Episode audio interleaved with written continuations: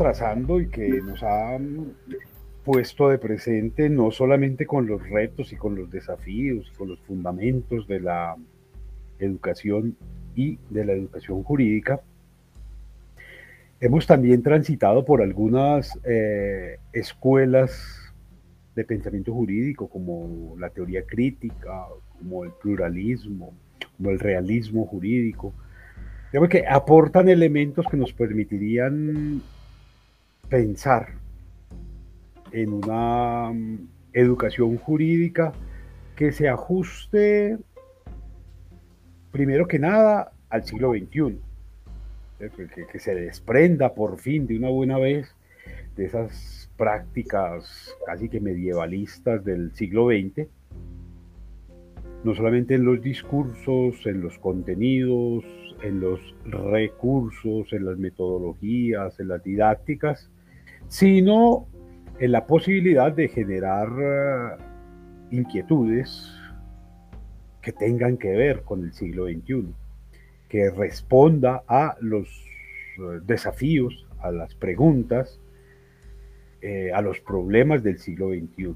Digamos que, digamos que ese ha sido como uno de los lineamientos, tratar como generar una propuesta ajustada al tiempo.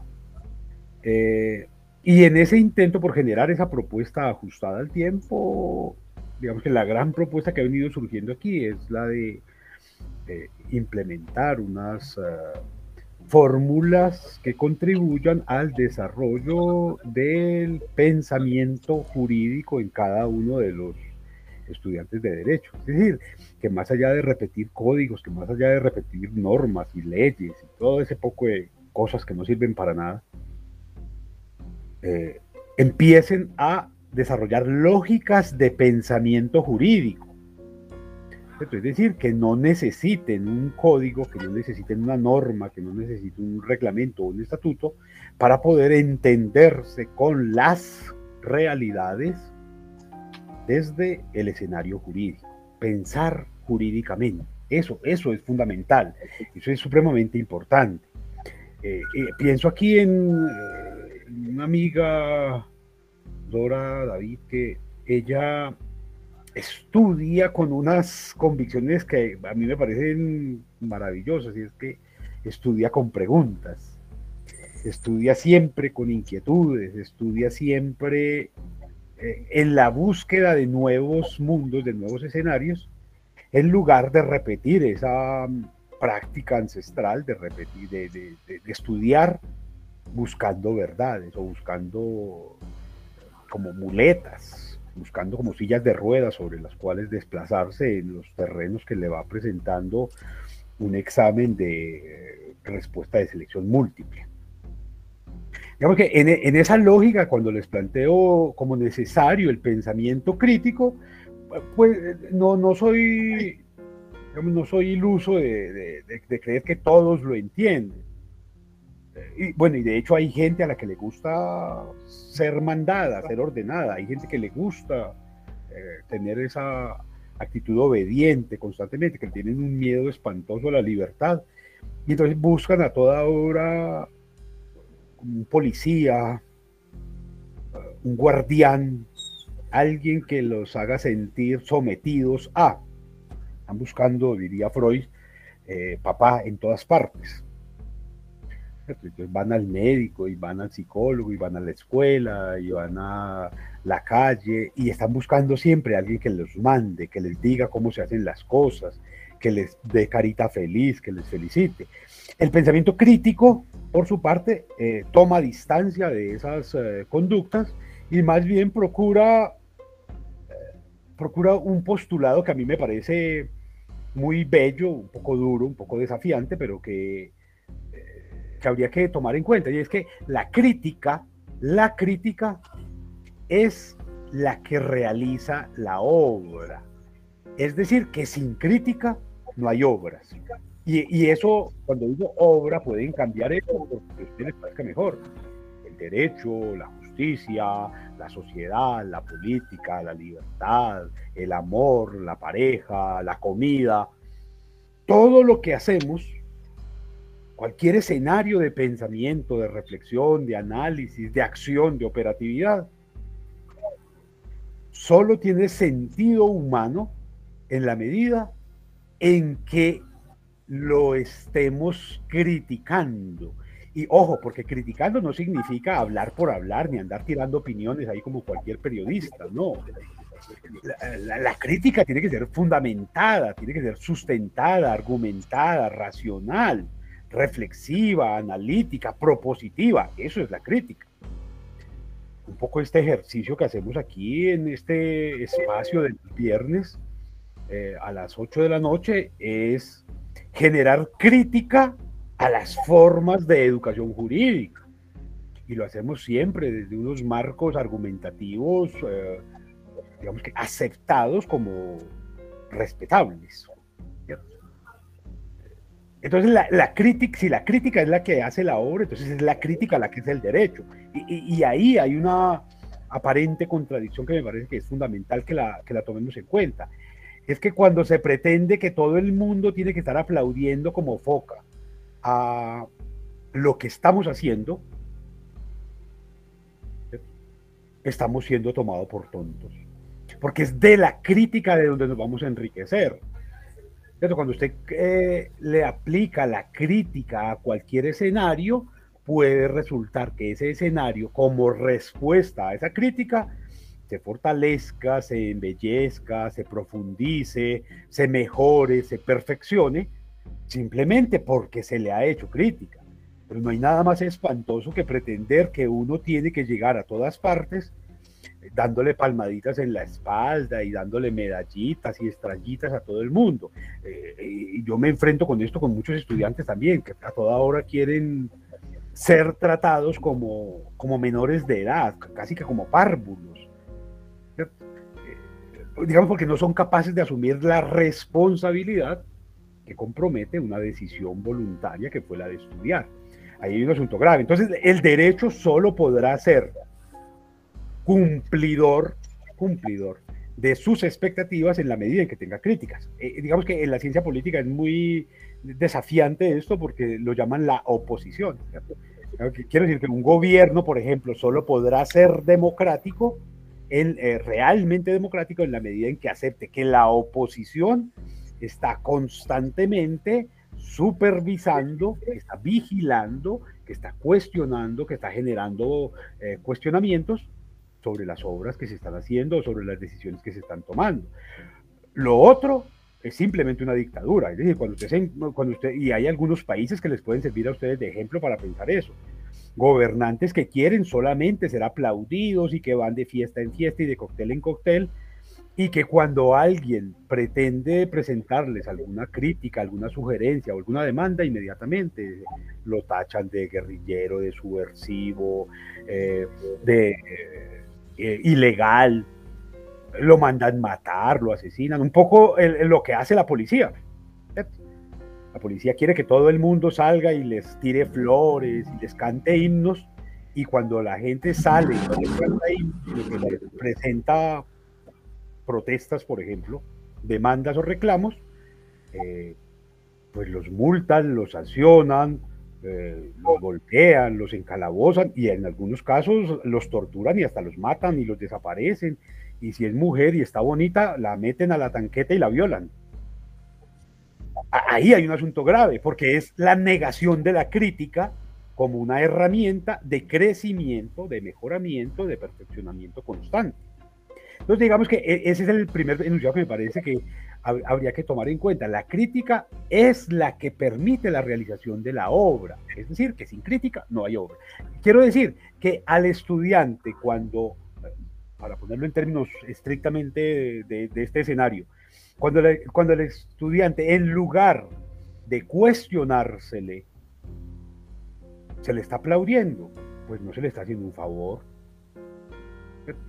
Porque nadie se matricula a la universidad, o nadie debería más bien matricularse en una institución cualquiera, eh, colegio, guardería, instituto, eh, universidad, en ningún nivel, para que lo aplaudan por lo que sabe sino todo lo contrario, ¿cierto? Para que le permitan a través de herramientas, de instrumentos, de conocimiento, deconstruir, deconstruir ese universo con el que llega, ¿cierto? Y fortalecerlo a partir de nuevos saberes. Por supuesto, esos nuevos saberes eh, causan un choque, porque usted llega normalmente con verdades o con preconcebidas, con prejuicios, con preconceptos, eh, que usted los tiene creyendo que son ciertos. Y cuando llega a otro escenario y le presentan otros tan válidos o más sustentados o más ajustados a la realidad que los que usted tiene, la primera reacción es de rechazo porque le están quitando algo que ha estado con usted, que ha estado en usted. Y en esa medida pensar duele. Pensar es un ejercicio absolutamente masoquista porque pensar duele. El que se pone a pensar se tiene que enfrentar al dolor de tener que matar dentro de sí las mentiras que le habían sembrado, los prejuicios que le habían enraizado. Y esa toda muerte duele. Usted está matando las mentiras y matar la mentira igual causa dolor. Entonces la, crítica lo que va a hacer es eso, ¿cierto? Usted le dice, vea, no, no, usted está muy lindo, usted es muy bello, usted es muy hermoso. Usted no se preocupa por mejorar, porque para qué si ya es lindo, ya es hermoso, ya es bonito. Pero si usted le dicen, vea, usted puede mejorar si hace esto, usted puede perfeccionar si aplica este tipo de, ¿qué pasaría si usted hace esto otro? Pues usted cada vez se va a fortalecer más. Y entonces, digamos que ese primer escenario de que la crítica es la que realiza la obra, es decir, que ustedes van a ser mejores profesionales en la medida en que se enfrenten con la crítica, y la crítica puede venir de la señora de la cafetería, del que hace el aseo, del portero, de la que vende los tintos, del profesor, de la de cualquiera puede venir la crítica. Pero, ¿cuál es su reacción frente a la crítica? Y ese es el asunto. Por eso es tan importante plantearlo aquí como un escenario de discusión académica. Si la crítica es la que hace la obra, la que le permite, la que le da existencia, ¿Cuál es su reacción frente a la crítica? ¿Acaso usted cuando le presentan una crítica, un cuestionamiento, usted asume una actitud reflexiva para identificar qué de razón o qué de posibilidades hay allí? O simplemente se enoja, da un portazo, se va y asume que todo el mundo lo odia, que nadie lo quiere y que se va a comer un gusanito. ¿Cuál es, cuál es su actitud como estudiante como estudiante de cualquier disciplina de trabajo social, de derecho, de historia, de geografía, de carnicería, de manicure, frente a la crítica. ¿Cuál es, ¿Cuál es la actitud? Ahora, por supuesto, yo he planteado también aquí desde el comienzo que es importante que la primera estrategia de educación sea el ejemplo, es decir, que el profesor tendría que ser el primer llamado a asumir la crítica como una posibilidad, a mí me encantaría que los profesores estuvieran aquí en esta clase, para ver ellos qué hacen, a ver cómo defienden sus metodologías y sus didácticas y sus estrategias y sus imposiciones y sus cuestionamientos. Eso, sería una maravilla. Pero, pero digamos, ellos no están aquí. Están aquí ustedes. ¿Cuál es su actitud frente a la crítica? Se callan y se van, se enojan y agachan la cabeza, eh, esconden la cara detrás de una pared, de un muro, de una foto, de una imagen, reflexionan, analizan, generan contrapropuestas.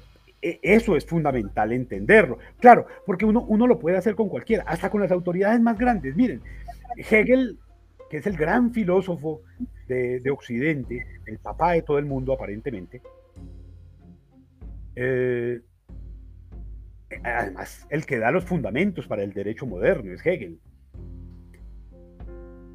Se supone que es la gran autoridad y tan fácil que es criticarlo a él y criticarlo con argumentos. Porque Hegel hace unos planteamientos que son absolutamente eh, hipotéticos, digamos que le dan sentido pues de realidad al, principio kantiano, por ejemplo, de la crítica de la razón pura, eh, de que hay que vivir como en una especie de paraíso, de mundo ideal para sufrir mucho y después morirse y, ir al paraíso a vivir mejor. y está negando toda la materialidad, todo el materialismo todos los procesos históricos desde los que nos hemos constituido. Entonces, hacerle críticas a eso, como hacérselos a la religión o a la cultura o la tradición, es de simple sentido común. Bueno, Voltaire decía que era el, el menos común de los sentidos, es el sentido común. Y quizás tenga razón en tanto que podemos generar contrapropuestas, pero pareciera que somos demasiado grandes, demasiado importantes, demasiado divinos como para ponerlas en público eh, y nos las guardamos para nosotros, que se mueran con nosotros. La humanidad es muy poca cosa para eh, premiarla con nuestras ideas, con nuestras reflexiones, con nuestros análisis, con nuestros planes de mejoramiento. Entonces dejamos que las cosas sigan así tal cual están, en la mediocridad que están, en la violencia que están, en la injusticia que están, porque simplemente ¿Cómo voy a premiar yo a la humanidad con una idea mía? Parece que fuera esa eh, como la, reflexión cotidiana desde, las cual, desde la cual se está moviendo el estudiantado y la docencia y la administración y la sociedad en general. esto Como que, ¿para qué voy a generar propuestas nuevas si esta porquería igual se va a acabar algún día? ¿O porque voy a mejorarlo para otros si a mí me tocó sufrir? Digamos que ahí hay un problema serio que tiene que ver con ese asunto de la crítica, eh, cuando no es asumida realmente desde un escenario absolutamente claro. Eh, y, uno lo podría poner en términos de, ciencia política bien interesantes. Eh, Thomas Hobbes, por ejemplo, del Leviatán, hace un, un planteamiento que a mí me parece ridículo, por tonto, por inocente. Y sin embargo es el mismo planteamiento con el que los educan a ustedes a ustedes todos los estudiantes, no solamente a ustedes que están aquí, no solamente a ustedes estudiantes de Unisabaneta o, o de la Universidad de Antioquia o de AFIT, sino de todo el mundo. Y es que el, el que, y además es el mismo presupuesto sobre el cual Smith fundamenta toda la teoría económica con la que todavía hoy nos movemos. Y uno dice, pero ¿cómo es posible que la humanidad se mueva al ritmo de una idiotez? Y se mueven. Dicen ellos que el estado de en el estado de naturaleza, el hombre, así en singular, el hombre produce un, un objeto, una mercancía, la diría muchos años después Marx, produce algo. Y otro hombre produce otra cosa y hay una especie de tentación latente para generar intercambio de cosas. Y que en ese intercambio se genera un contrato, un acuerdo.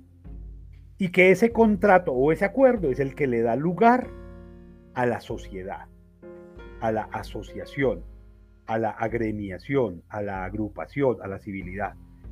Y ese es el postulado desde el cual Thomas Hobbes construye toda su teoría política, todo ese leviatán, toda esa teoría del Estado, todo eso eh, de que el hombre es lobo para el hombre, se construye a partir de ese enunciado que les acabo de señalar. Cualquier niño de escuela desvirtúa eso. Cualquier niño de escuela desvirtúa la teoría de Smith, que funda toda la economía capitalista.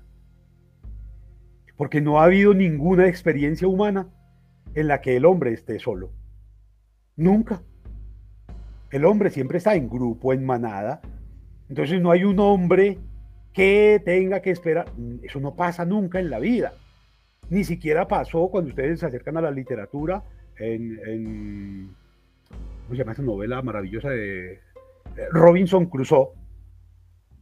Este hombre perdido por allá en esa isla treinta y pico de años. ¿cierto? No, ni siquiera estaba solo porque tuvimos que ponerle, pues aparece viernes y al Adán tienen que ponerle a Eva y luego les ponen un jurgo de hijos. O sea, la sociedad es la que le da sentido de existencia como sociedad a las relaciones comerciales, sociales, políticas, culturales. Es decir, no, tendría que ser uno más o menos como tonto y pasársela viendo alienígenas ancestrales para creer que en algún momento vinieron de otro mundo a educarnos, a enseñarnos y a formarnos, como que aquí no hubiéramos podido. Tiene que ser tener unos niveles de retraso mm, cognitivo bastante graves para creerse ese cuento de que los españoles vinieron y descubrieron América y le enseñaron a los indígenas. Y los indígenas ya estaban aquí, tenían cultura y tenían arquitectura y tenían tecnologías y tenían una cantidad de saberes y tenían derecho y tenían medicina y tenían todo. O sea, no, no vino alguien a enseñarnos. Nosotros mismos fuimos construyendo en la cotidianidad una cantidad de saberes y de aprendizaje. Y entonces usted tampoco necesita de un profesor para que venga a derecho. Usted puede aprender derecho todo el tiempo en las relaciones que tiene con los distintos estamentos en los que se está moviendo. Pero cuando usted está pensando en que va a venir el, mago Merlín, el mago Gandalf, lo que va a saber, el señor de los anillos, a convertirlo en abogado, ya usted perdió.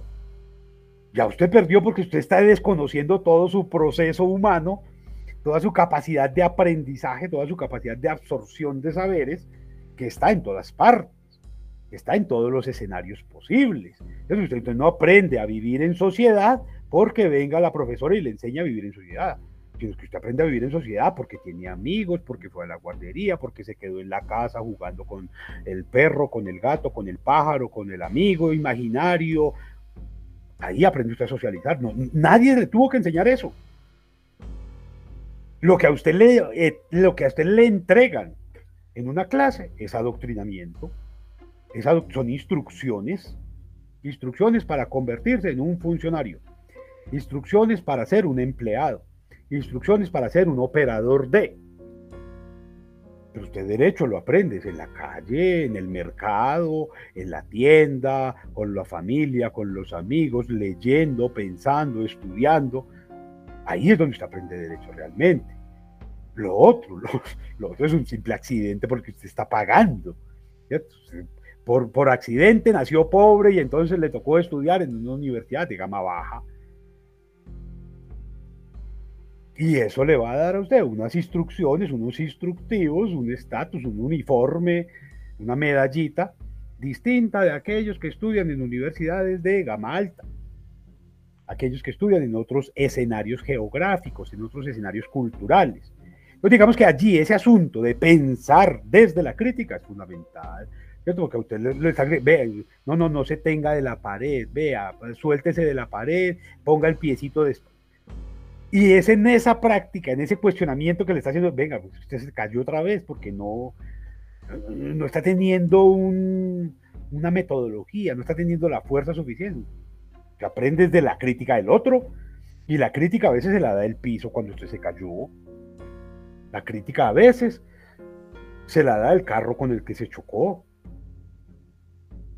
Ahí es donde está, ahí es donde se hace el conductor. El conductor no se hace leyendo libros, ni el nadador se hace leyendo manuales. Uno aprende a nadar, es nadando y aprende derecho, es conversando, discutiendo, debatiendo, proponiendo, sugiriendo, analizando, como aprende uno trabajo social, es en la calle con los líderes sociales, hablando con los empleados, con los operarios, con los obreros, con los códigos, hablando con los funcionarios, como aprende una historia en los archivos, en los manuales y filosofía, hablando con la gente. Y ahí es cuando usted habla, no cuando usted repite que era el, gran asunto que veíamos en la clase anterior, cómo esta sociedad lo que crea no son estudiantes, sino repetidores de. Entonces tiene que repetir lo que dijo un autor, tiene que repetir lo que dice el profesor, tiene que repetir lo que dice el libro, tiene que repetir lo que dice el código, tiene que repetir lo que dice fulanito. Y además de repetirlo, tiene que ponerle la cita en norma APA. Y si no, no sirve. ¿Por qué eso? ¿Cómo construimos una educación de calidad? Una educación para profesionales propositivos que sean capaces de transformar, sino a partir de la crítica. Si usted se la pasa elogiando, como hacen en las iglesias a toda hora, que alabado sea, tan lindo que es, flores, pues eso no va a cambiar. Pero cuando usted cuestiona, cuando usted genera propuestas, el mundo se cambia, transforma.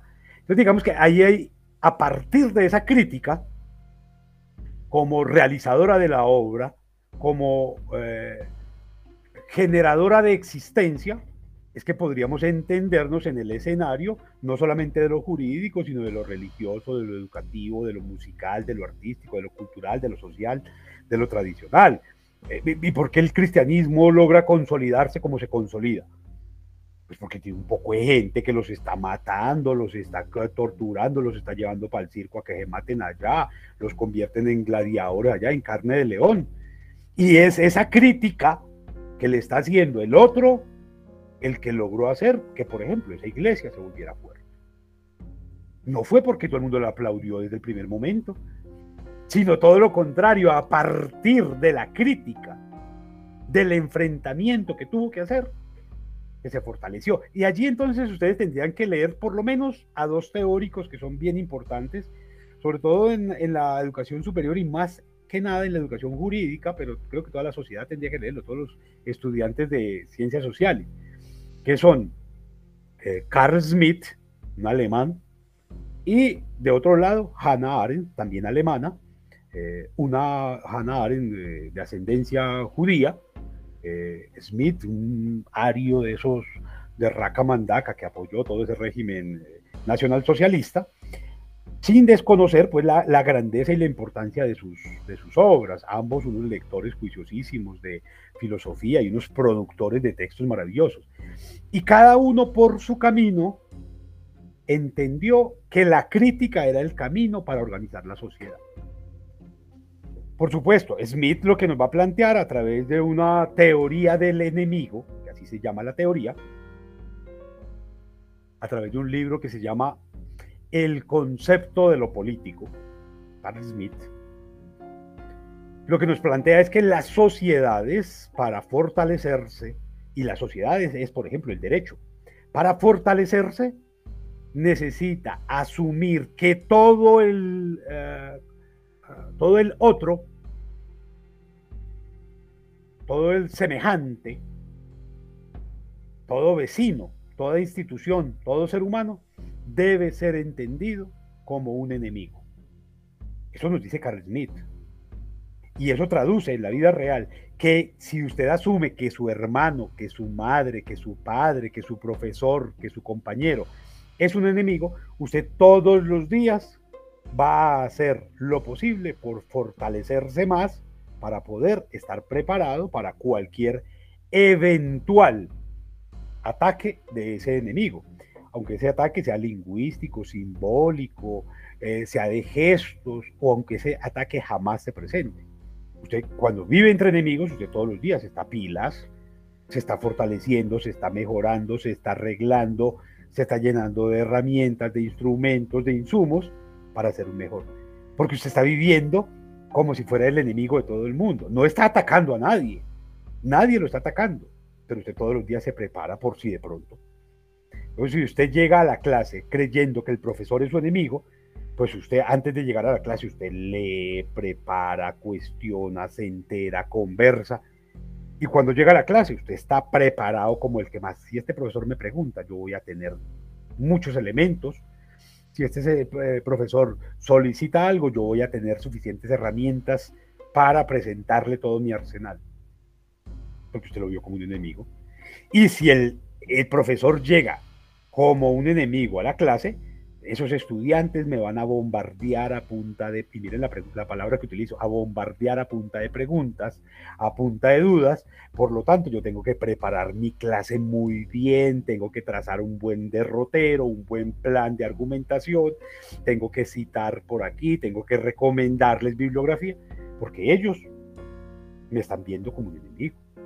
Y si yo hago eso con mi vecino, entonces procuro que mi casa sea la casa más bonita, más arreglada, que tenga todo lo necesario para que el vecino no me vaya a, afectar. Y si hago eso con el de la tienda, entonces mi economía rinde más. Esa, esa es, digamos, la teoría desde la cual Smith logra plantear como, yo la reduzco bastante, eh, como un escenario de acción entre las naciones. Cada nación tendría que asumir que sus vecinos son enemigos y por lo tanto tendrá que cuidar la frontera, tendrá que consentir a sus ciudadanos para que sus ciudadanos estén dispuestos a defender el territorio, a defender las instituciones, porque están entendiendo que la otra nación, la de al lado, pues, y no es la, política norteamericana, ¿cuál es? No es la de los amigos, es la, la política amigo-enemigo. Todo el mundo para Estados Unidos es enemigo, y eso le ha permitido a Estados Unidos convertirse en una nación absolutamente fuerte en la economía, en la guerra, en la cultura, en la ciencia, en el deporte, en, la, en todo. Porque ellos no están viendo a nadie como amiguitos. Ellos van a los Juegos Olímpicos, es a ganar. Ellos no van allá porque lo importante es participar. Para ellos lo importante es ganar. Por eso se preparan todo el tiempo y llevan los mejores deportistas y consiguen más medallas que cualquier país digamos que ahí estaría la teoría. ¿Y, qué quiere decir eso? Que ellos todo el tiempo se están criticando. Las escuelas tienen unos escenarios de cuestionamiento constante, de autoevaluación. Tienen unos procesos de evaluación. No son quejas, reclamos, sugerencias y otros. No, no. Buzón de quejas. Quéjese bastante.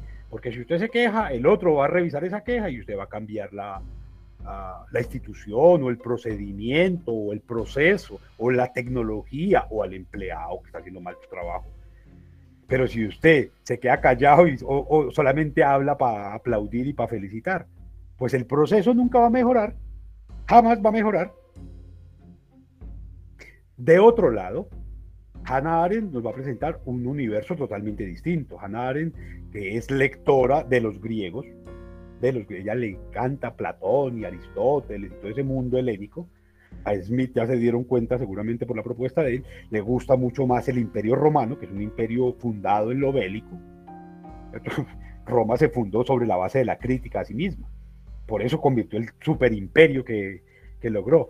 Grecia, por su parte, tenía otra tradición, conversadito, todo era conversadito. Para ellos todo era importante llevarlo al plano del consenso. Y la obra de Hannah Arendt, con la que responde a qué el concepto de lo político de Smith, es qué es la política. La política. Hannah Arendt, fundamental para pensar el derecho fundamental para pensar las formas de relacionamiento social, la intervención social, las formas de transformación social. Fundamental, Hannah Y Hannah lo que dice, no, no, no, hay que establecer unas ah, reglas de consenso en la que todos nos veamos como aliados. Mire que es todo lo contrario de Smith. Tenemos que llegar a acuerdos a partir de la política, no de lo político, sino de la política. Y eso significa que tenemos que aprender a conversar, a discutir, a debatir, a proponer, a establecer marcos de negociación a partir de la política, con unas reglas claras. Pero tenemos que discutir. Yo hasta el momento no encuentro ningún filósofo, ningún abogado que defienda la teoría idiota de quedarse callado. Yo ninguno. Todos, todos abogan porque hay que discutir, porque hay que llegar a acuerdos, porque hay que consensuar, porque hay que, o que hay que debatir, que hay que derrotar al otro con argumentos, pero ninguno dice quédese callado. Eso, eso, no pasa. Por eso a mí en, las clases y sobre todo en las clases con estudiantes de derecho me sorprende tanto silencio. Y digo, claro, si ya se están graduando de abogados, ¿en qué, en qué momento, en qué semestre les van a dar permiso para empezar a hablar entonces, para empezar a debatir, a discutir, a cuestionar, a proponer, a sugerir. ¿En qué momento? A mí me parece sospechoso. Y eso es educación jurídica, por donde usted quiera, eso es educación jurídica. Entonces, bueno, uno tendría que establecer, entonces Hanare lo que plantea es todos tenemos que ser amigos y como amigos tenemos que complementarlos, complementarnos, tenemos que establecer cuestionamientos respetuosos, pero establecerlos para poder crecer. Y crecemos como sociedad, como hicieron los griegos, conversando entre ellos, llegando a acuerdos políticos, alguna vez a, través de, textos, de documentos, de constituciones, pero también otras veces simplemente a punta de tradiciones eh, de discusiones, de eh, foros, para los cuales se implementaba, por ejemplo, el teatro, los Juegos Olímpicos, eso que eran formas de llegar a acuerdos de, bueno, definamos quién es, quién es mejor. ¿Quién es mejor? Y lo hacen a través de unas fórmulas eh, civilizadas, si ustedes quieren, utilizando el término griego. Pero, pero digamos que siempre apunta de la crítica. ¿Qué hace el boxeador o qué hace el atleta? Criticar al otro. Vea, usted es más débil que yo y se lo voy a probar. Yo corro más rápido que usted, levanto más peso que usted, nado mejor, lucho mejor, patino mejor, ahora que hay tantos deportes nuevos en los Juegos Olímpicos. Ahí eh, eso no es a punta de aplausos, eso es a punta de competencia y la competencia es crítica. Y, ahí habría que entendernos en, un escenario absolutamente occidental, racional. Por eso, tendríamos que preguntarse cuáles están siendo los eh, temas o las áreas, habría que ser un poquito más preciso aquí, en el campo, ustedes saben que el campo es la totalidad, eh, en el campo de la educación, cuáles son las categorías de análisis transversales a todas las disciplinas, a todos los ejercicios profesionales, a todos los mm, espacios de saber, de aprendizaje, de adoctrinamiento, de capacitación, para responder a los problemas del siglo XXI. Y, son transversales, porque es que los problemas de la humanidad, los problemas de la especie humana, los problemas de las sociedades orientales, occidentales, del norte o del sur, del tercer mundo o del primero, son los mismos. Son los mismos. Y entonces si esos problemas son transversales a toda la humanidad, los estamos debatiendo realmente en las universidades, en los colegios, en las escuelas. Yo tengo como una sugerencia eh, apenas básica sobre todo esto, ¿cierto? Y es preguntarme si el asunto, por ejemplo, del clima, del cambio climático, de las condiciones, eh, eh, climáticas, ambientales, se están discutiendo en las universidades.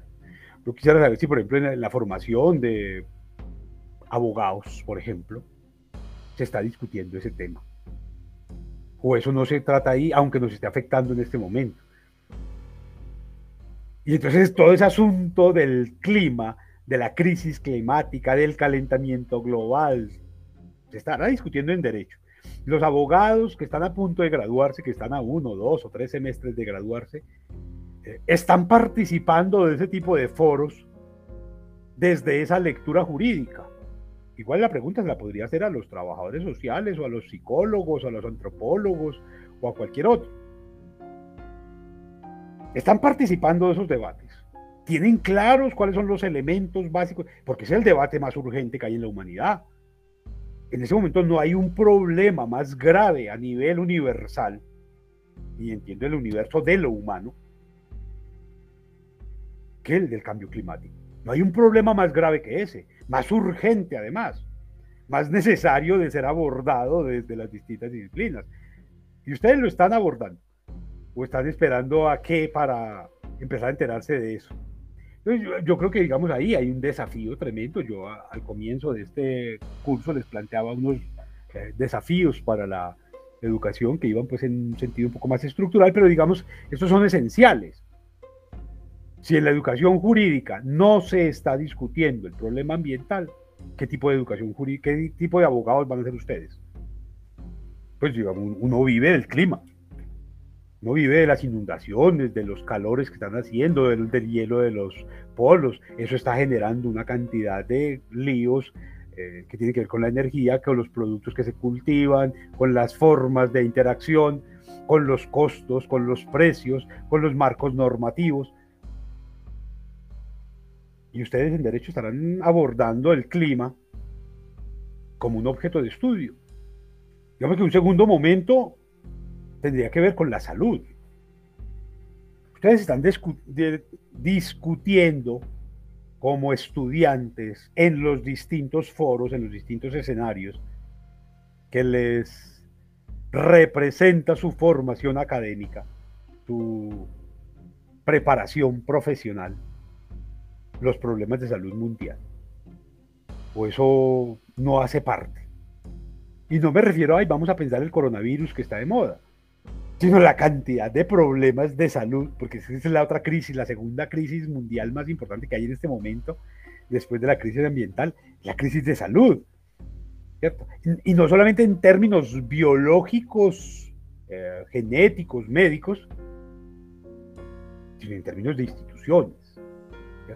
Las instituciones, los reglamentos, las normas, el ministerio, las secretarías, eh, las formas hospitalarias, los procedimientos, los insumos, los estamentos, eh, los límites éticos que comprometen la salud, están siendo debatidos por ustedes, están siendo objeto de atención por parte de las ciencias sociales y humanas, por parte de las ciencias jurídicas, por parte del derecho, por o eso eso es para los periodistas, ¿o qué? Y yo creo que ahí hay otro desafío grandísimo. Y entonces si usted va chuleando a ver qué tan buen abogado eh, está haciendo o piensa hacer, tiene que tomar en cuenta escenarios como la crisis climática o el clima, si quiere, la salud. Pero no son los, los únicos. Los desechos. Los desechos. Ustedes están debatiendo sobre eso. Vamos a ver desde el derecho cómo abordamos como objeto de estudio, de análisis, de intervención los desechos, el problema de los desechos, de todo tipo de desechos, no solamente los materiales concretos, las basuras, el asunto tremendo de la contaminación que genera el plástico, que genera eh, la ausencia de conductas eh, de reciclaje o de prácticas ambientalmente amigables, que es la crisis donde usted vive. ¿Usted qué cree que si paran los, los, recogedores de basuras 15 días, qué hace usted en su casa? Ese, escenario no es posible, ¿ok? claro que es muy posible. Cuando llene el relleno sanitario, ¿qué va a pasar? Y si ese tipo de asuntos no los empezamos a afrontar desde ahora, que hay una preparación para la profesionalización, entonces ¿cuándo? ¿Cuándo? o eso se lo vamos a dejar al, político corrupto que se montó allá a la secretaría o al gobierno o al ministerio eh, y que termina transando para tirarlos en otro municipio o para tirarlos en la cañada o para arrojarlos al mar, con lo que además estaría contribuyendo al primer problema que es el climático, que además estaría afectando el segundo problema que es el de salud. Por eso lo pongo en ese orden el primer problema tiene que ser la cosa climática, el segundo la salud y el tercero los desechos. ¿Qué estamos haciendo con esos desechos? ¿Cómo, cómo, cómo se está pensando? ¿Cuál es la política de desechos? ¿Cuáles son las normas para manejo de todo tipo de desechos? Y, no me refiero, como les decía, solamente a los desechos eh, eh, sólidos, como las basuras. ¿Qué hacemos con los viejos? Los viejos son un desecho. Esta es una sociedad de jóvenes. Si usted hace el ejercicio de escuchar a los eh, distintos candidatos en los distintos países para las distintas corporaciones, todas están hablando, generando políticas, propuestas, ejercicios para los jóvenes. Y la juventud tiene que cambiar este mundo y la juventud tiene la responsabilidad y todos, y los viejos qué. Esos no son desecho, ¿qué? También son desecho y quienes no se preparan para la vida laboral en un sistema que vive de, aparentemente del capitalismo, que no son un desecho, también son un desecho. Y los enfermos no son un desecho, también son un desecho. Un estorbo. De hecho, a los indigentes en muchos lugares los conocen como desechables. Y las leyes no están siendo un desecho, nadie las pone en práctica, eso no se usa se utilizan métodos de hecho para resolver problemas. ¿Creen que no? ¿Y qué significa que, el, que ayer, hayan bombardeado otra vez el Chocó y hayan aniquilado cuatro niños, niños menores de 10 años. Eso no es tratarlos como desechos. hace unos meses habían bombardeado a otros, y habían matado 14 niños. Niños, niños. Yo estoy hablando de viejos, de adolescentes ya hechos, revolucionarios, revoltosos. No, niños. Niños de 6, 7, 8, 9, 10 años. No están siendo tratados como desechos. Entonces, ¿qué vamos a hacer con los desechos? Pues vamos a seguir bombardeando. ¿O qué vamos a hacer con los árboles al interior de la ciudad o de las ciudades? Porque están estorbando y se tratan como desechos. Los vamos a seguir cortando. Los vamos a seguir cambiando por monedas, por, limosna. ¿Qué vamos a hacer con los ríos que los tratan como desechos? Y entonces la pregunta por los desechos también se nos vuelve urgente al interior de cualquier programa de educación, de formación o de capacitación. ¿Qué vamos a hacer con el clima? ¿Qué vamos a hacer con la salud? ¿Qué vamos a hacer con los desechos? Esto, por supuesto, tiene por lo menos dos escenarios, ya, seguiremos con el listado. Creo que es importante hacer una reflexión previa. Eh, tiene que ver todo con eh, con un espacio y es que en la medida en que usted no conozca, no es capaz de reconocer. Y si no es capaz de reconocer, tampoco es capaz de valorar. Dice que en la medida en que usted empieza a conocer lo que usted tiene, es capaz de reconocer el valor de eso que tiene y por lo tanto luchar por eso. Dar eh, luchas, dar mm, peleas, si quieren, ahí excusarán el lenguaje guerrerista, eh, para defenderlo, para potenciarlo, para mejorarlo, para conservarlo.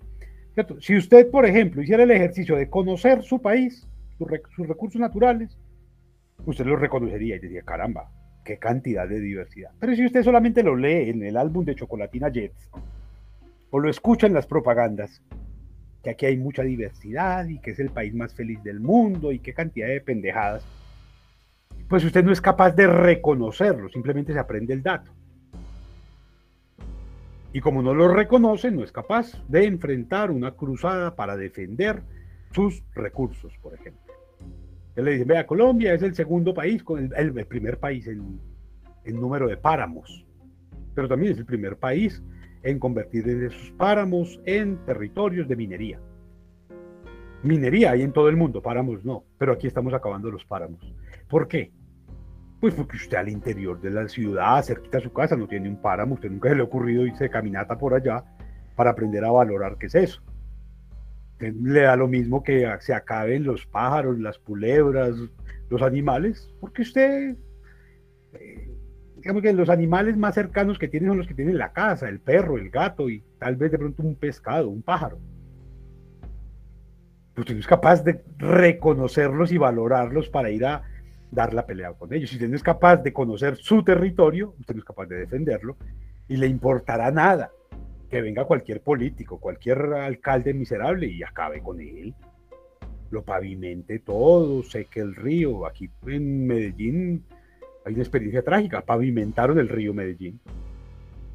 Lo pavimentaron y, ninguna ciudad en el mundo haría una vaina como esa.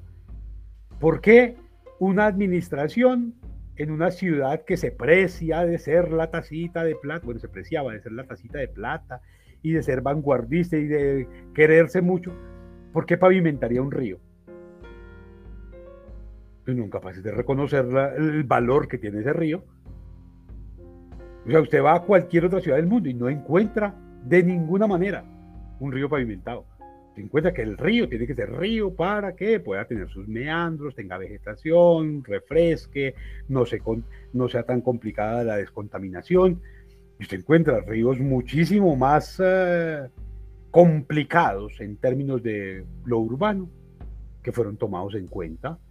Pues uno no se imagina que vayan a, pavimentar un río en, en México o que vayan a pavimentar un río en, Argentina, o en Europa, o en Estados Unidos.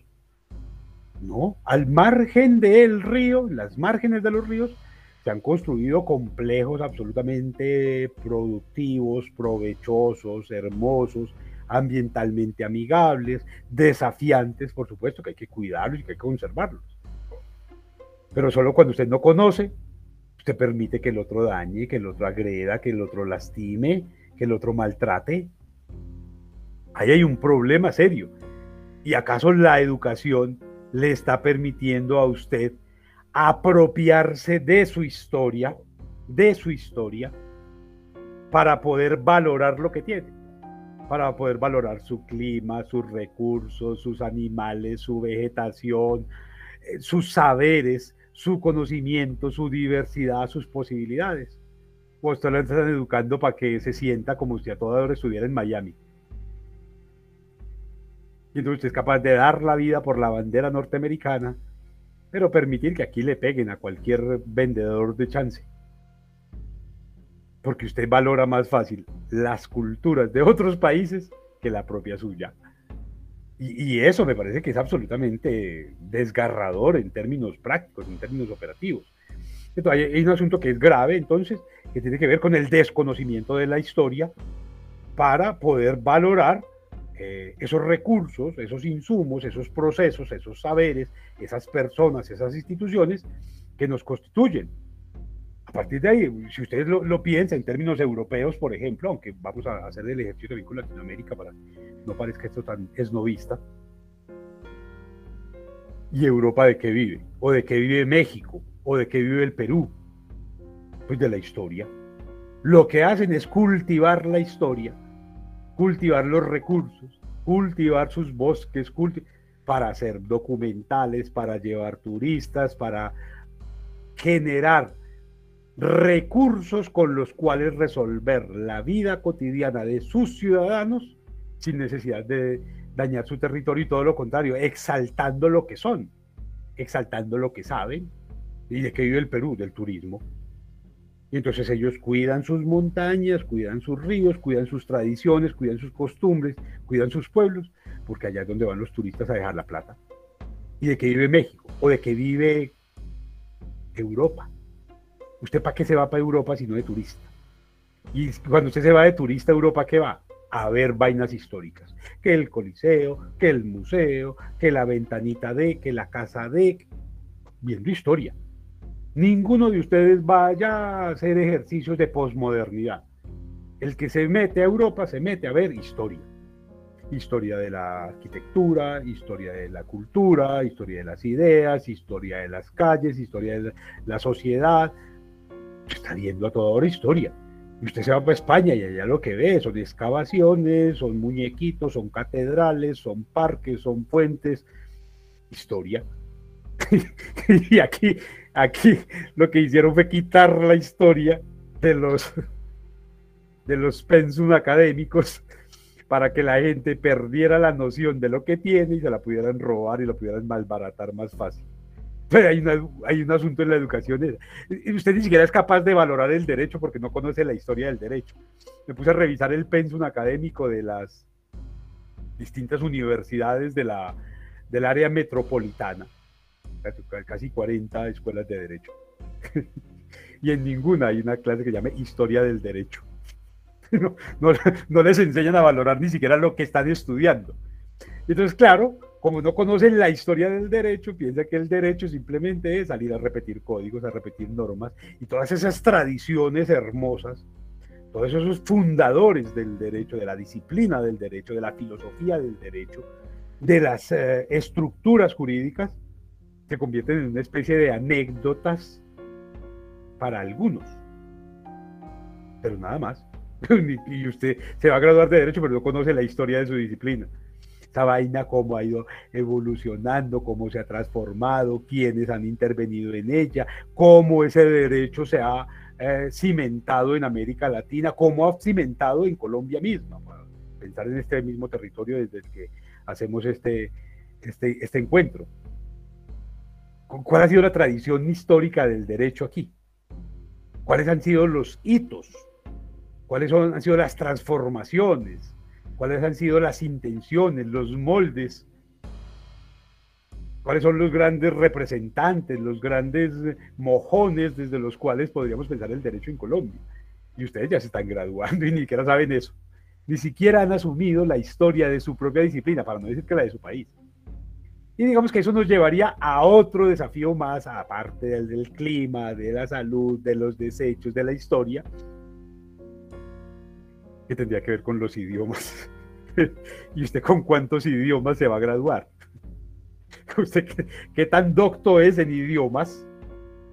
¿Cierto? En un mundo que se supone que está globalizado hace 40 años, en un mundo que está determinado por una cantidad de interacciones, ya no hay ninguna norma que esté aislada del mundo, porque todas obedecen a una cantidad de tratados, de pactos, de acuerdos que son internacionales se está interactuando a toda hora con otros países, con otros escenarios, o es que eso se hace que a través de un traductor instantáneo. Usted no tiene que saber hablar otro idioma. Y no le digo que inglés, usted puede aprender a hablar cualquier otro idioma, que idiomas hay muchos. Pero si ni siquiera sabe hablar su propio idioma, usted sabe escribir en su propio idioma al menos. Usted sabe qué diferencia hay entre los distintos géneros de escritura. Sabe redactar un correo electrónico cuando yo, cuando yo recibo los trabajos de los estudiantes me doy cuenta que ni eso. Porque mandan el, correo con el trabajo adjunto y ni siquiera un cubo. Ahí le mando. No saben escribir ni siquiera en español. Pues si no saben ni siquiera su propio idioma y el derecho se hace a punta de palabras, ¿qué tipo de abogado va a ser?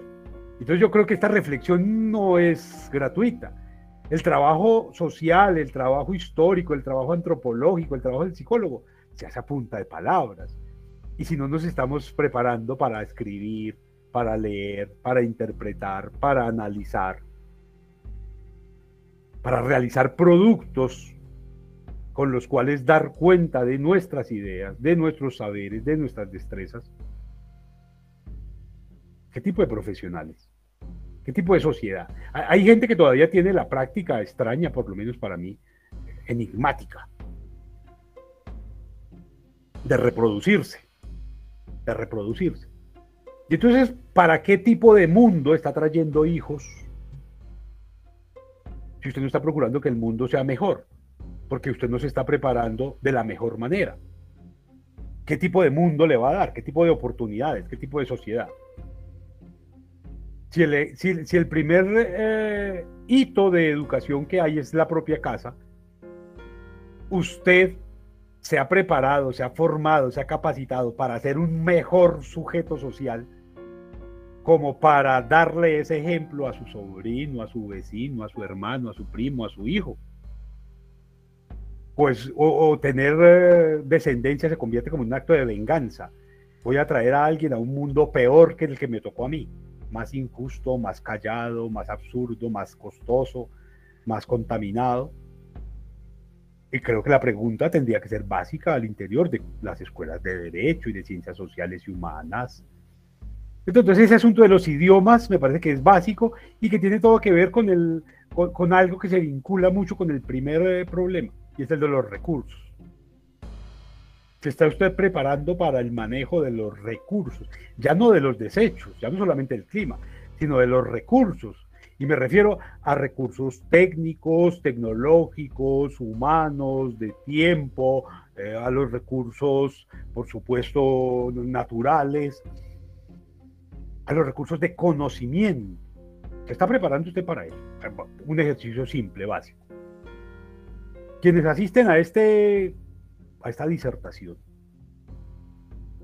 sabrán manejar bases de datos ya. Y eso es un recurso humano absolutamente, el más importante hoy se supone, el del conocimiento. Se supone que el gran capital que tiene cualquier empresa, cualquier entidad, cualquier institución o cualquier Estado es el conocimiento. Por eso el gran capital hoy son las patentes. El gran problema del derecho es el derecho de autor. Y ustedes sí sabrán manejar bases de datos al menos. Y para manejar bases de datos, por supuesto, necesitan idiomas. Por eso lo señalé eh, anteriormente como problema. Porque la mayoría de bases de datos tienen eh, la información universal en idiomas como el inglés, como el alemán, como el francés, como ahora el mandarín. la información en las bases de datos en español es bastante restringida y poco confiable. Todavía es muy poco confiable. Entonces digamos que esos recursos también están siendo debatidos en las clases. El recurso humano. Esa cosa extraña que eh, a, partir de una teoría extraña hace un poco más de 15 años empezaron a llamar colaboradores. Ya no existen trabajadores para quitarles los derechos, para robarles cualquier garantía. Colaboradores. El colaborador no tiene derecho a nada porque está colaborando. Y lo están pensando jurídicamente también, lo están pensando socialmente, políticamente, económicamente. Y digamos que por fuera de eso, en el ámbito de lo humano, humanamente lo están pensando ustedes. Hay debates sobre eso, ustedes asisten a foros sobre eso, leen documentos sobre eso. ¿Dónde está el lugar de lo humano, del recurso humano? Y uno, lo tendría que pensar en términos, por ejemplo, de tecnológicos.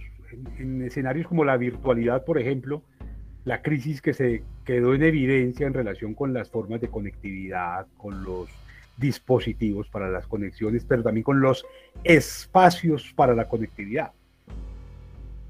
Seguramente algunos de ustedes, si no la mayoría, no se atreven a prender la cámara porque les da vergüenza. Les da vergüenza el espacio en el que están.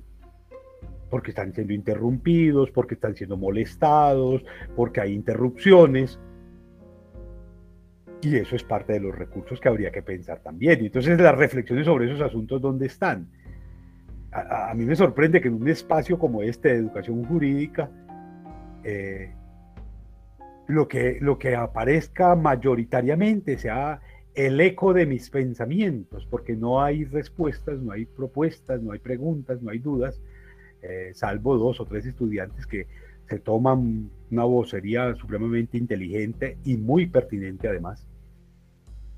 El resto se queda callados, pues, o sea, con una vocación de esclavitud que, que acepta silenciosamente lo que el amo les quiera dar. Y, eso me parece que es cuestionable hasta donde más. Y que tiene que ver con el, con el, con el otro desafío, que es el de los nuevos derechos. Más allá del clima, de la salud, de la educación, de los recursos, de los desechos, de los idiomas, de la historia. Habría que pensar los nuevos derechos. Y los nuevos derechos se están debatiendo. Cada día aparecen nuevos derechos como resultado de luchas absolutamente necesarias, muchas veces eh, luchas desgarradoras y hasta sangrantes.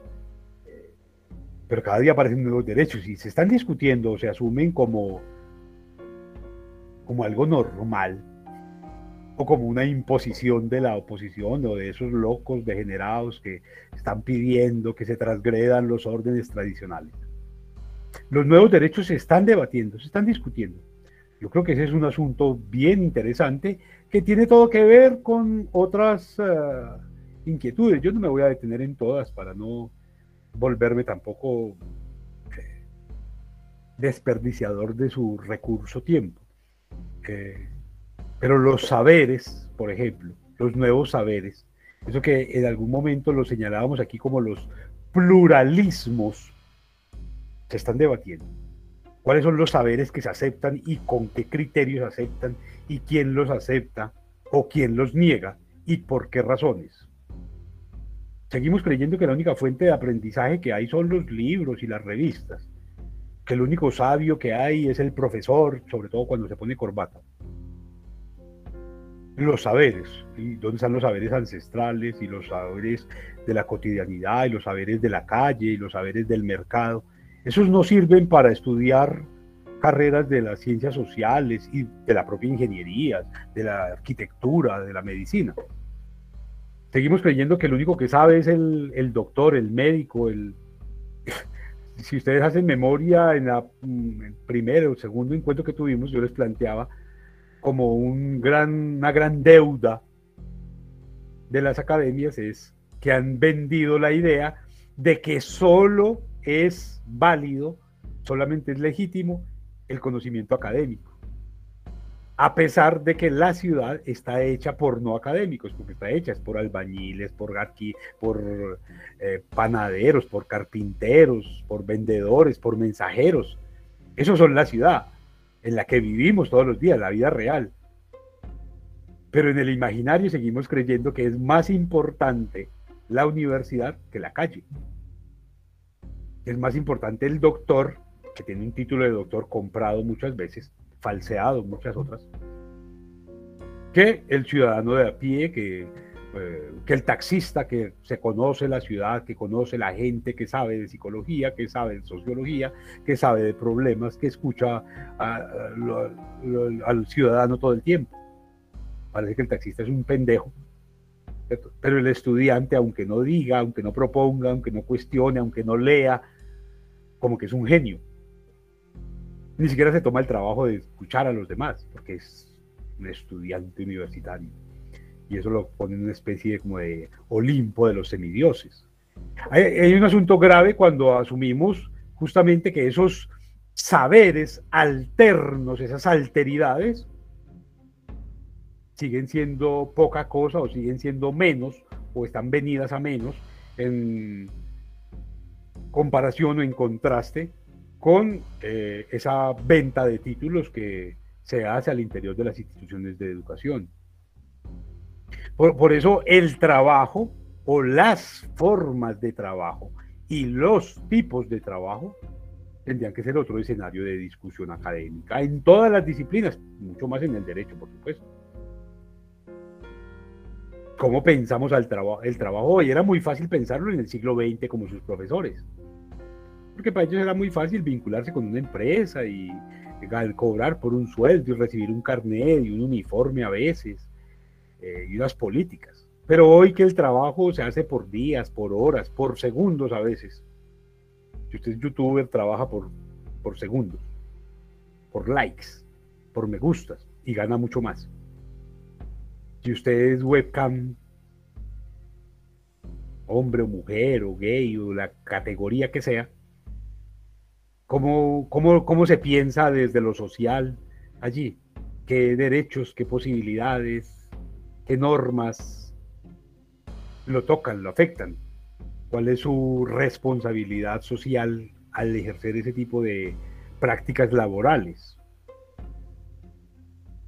eso tampoco se piensa, eso no, el derecho no tiene nada que decir, las ciencias sociales no tienen nada que decir frente a los, las nuevas formas de trabajo, las nuevas formas de empleo, las nuevas condiciones, las nuevas prácticas, las nuevas eh, dinámicas laborales.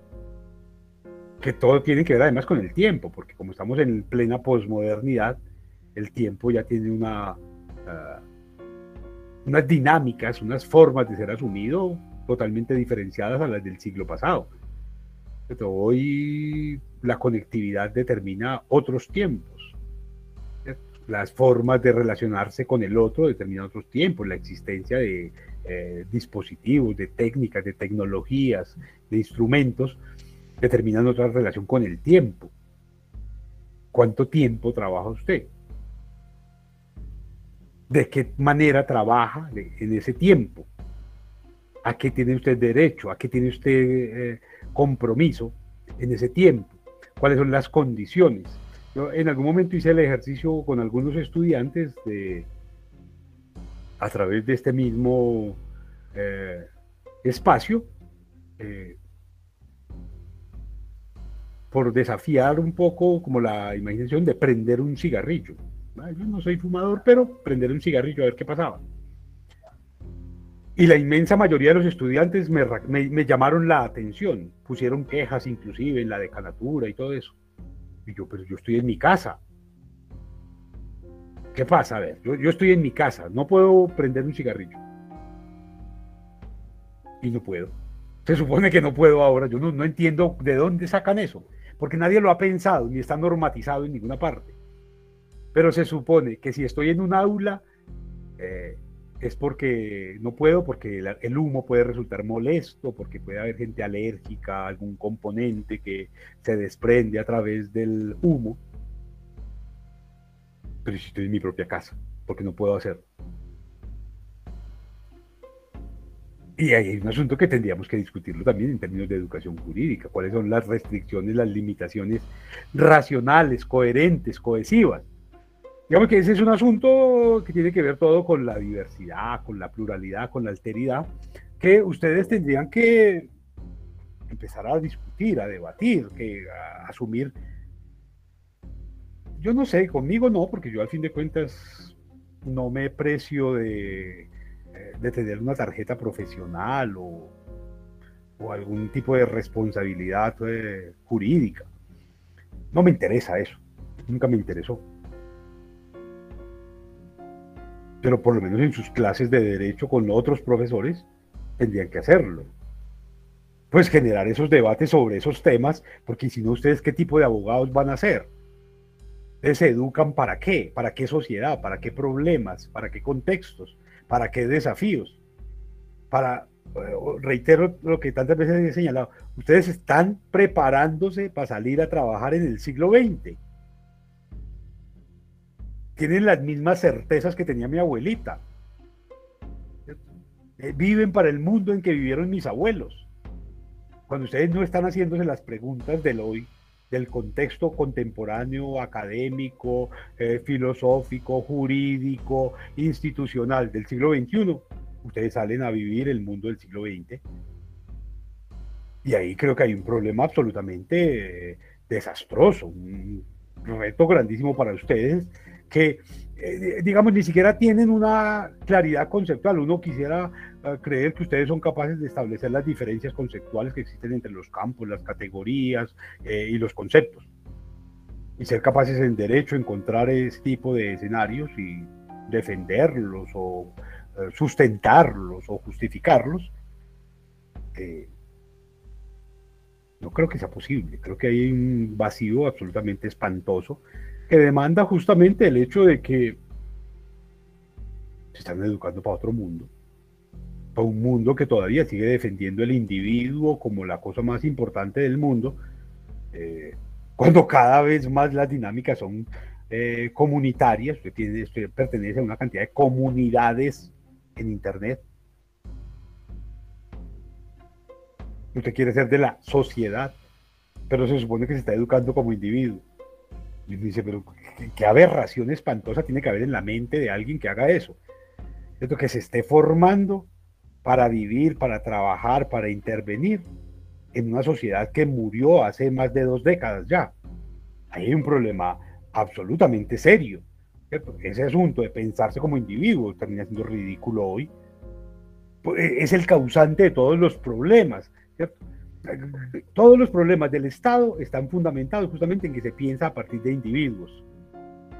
Y no se piensa a través de los colectivos, de la sociedad, del barrio, del país, del Estado, de la ciudad, del pueblo, de la vereda, de la institución. No, se piensa en la persona, en el individuo y ahí hay un asunto absolutamente eh, eh, grave. Eh, digamos que, y esto habría que volver otra vez a Hegel, es que Hegel nos da muchas pistas porque es el papá del derecho. En realidad es él el que todo ese derecho moderno se fundamenta en teorías de Hegel. Hegel planteaba una cosa bien interesante, decía, la esencia es lo que no se ve. La esencia es lo que no se ve, es decir, el abogado es por lo que lleva adentro por lo que piensa, por lo que reflexiona, por lo que analiza, por lo que es capaz de leer. La esencia es esa. Lo que aparece, lo que se muestra, ese es el fenómeno, ese es el excedente, eso, en Hegel es clarísimo. La esencia es lo que no se ve, ¿cierto? Lo que aparece, lo que usted ve, es el excedente, lo que sobra. ¿cierto? Lo que sobra, ¿qué es? Apariencia, maquillaje, estorbo, aditamento, pero la esencia, bueno, y usted quiere ser abogado, sí, bueno, y a ver, veamos pues en esencia qué es un abogado, a ver. Es capaz de pensar jurídicamente, es capaz de interpretar el mundo, es capaz de ser universal, es capaz de asumir cualquiera de estos problemas o muchos otros que yo no nombro aquí, por, no, no, no quiero aburrirlos con un vademecum suficientemente amplio de desafíos del siglo XXI o simplemente es puro maquillaje. Y está bien ser maquillaje, yo creo que los payasos y las modelos tienen derecho a existir. Y además merecen unos tratos absolutamente respetuosos, hay algunos de una calidad y de un compromiso y una dedicación exquisitos. Pero ¿qué lo, qué lo convierte a usted en abogado? ¿Qué, ¿Qué, lo convierte en abogada? que lo convierte en guardián del saber social, garante de derechos de los demás, si ni siquiera usted se puede comportar o se sabe comportar acorde con los derechos, con su rol, con su posibilidad, con su elección libre, con su formación democrática y en libertad, optimista, real, acorde con las necesidades y los problemas. Ahí tienen un problema serio. Ahí hay un problema que yo creo que es importante empezar a abordar desde las guarderías, por supuesto mucho antes, desde la propia casa. Ah, pero si los padres ni siquiera se prepararon para eso, son accidentes. ¿Cómo, hacemos entonces para pensar la educación jurídica si no es a partir de problemas reales? Repitiendo libros y libros hechos en Europa, repitiendo códigos, leyendo fotos de Instagram o, memes de Facebook. Yo creo que el escenario tiene que ser absolutamente reflexivo, tiene que ser acorde con nuestras necesidades, con nuestras posibilidades, con nuestras expectativas, con las demandas de la sociedad en plural. Y no con el capricho de un profesor, con la imposición de un director de, o con el rector de, o con el supervisor de. Un asunto que tiene que ver con la humanidad en plural, con las alteridades. Educarse en lo jurídico o en lo social es educarse para la diferencia, para el respeto, es decir, educarse para la crítica, para hacerla, pero también para recibirla, para tomar esa crítica y transformarla en mejores escenarios, en mejores espacios, en mejores realidades, en mejores espacios para reconocernos como lo que somos, seres humanos, sujetos que día a día se están transformando, se están convirtiendo en algo mejor y más acorde con sus propios tiempos. Bien, yo me quedo en silencio ahora para escuchar sus aportes, sus posibilidades,